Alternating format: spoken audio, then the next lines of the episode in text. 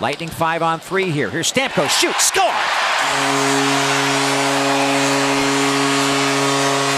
In the words of former Shark and current Lightning coach Rob Zettler, it's only a matter of time on that one.